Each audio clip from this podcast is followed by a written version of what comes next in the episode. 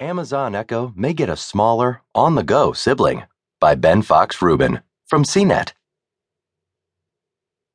The Amazon Echo has a New Year's resolution: slim down and lose the power cord. The online retailer plans to release a smaller, portable, and cheaper version of the Echo, a digital voice assistant crammed into a cylinder speaker, in the coming weeks, the Wall Street Journal reported Monday, citing anonymous sources. The current Echo can be voice activated.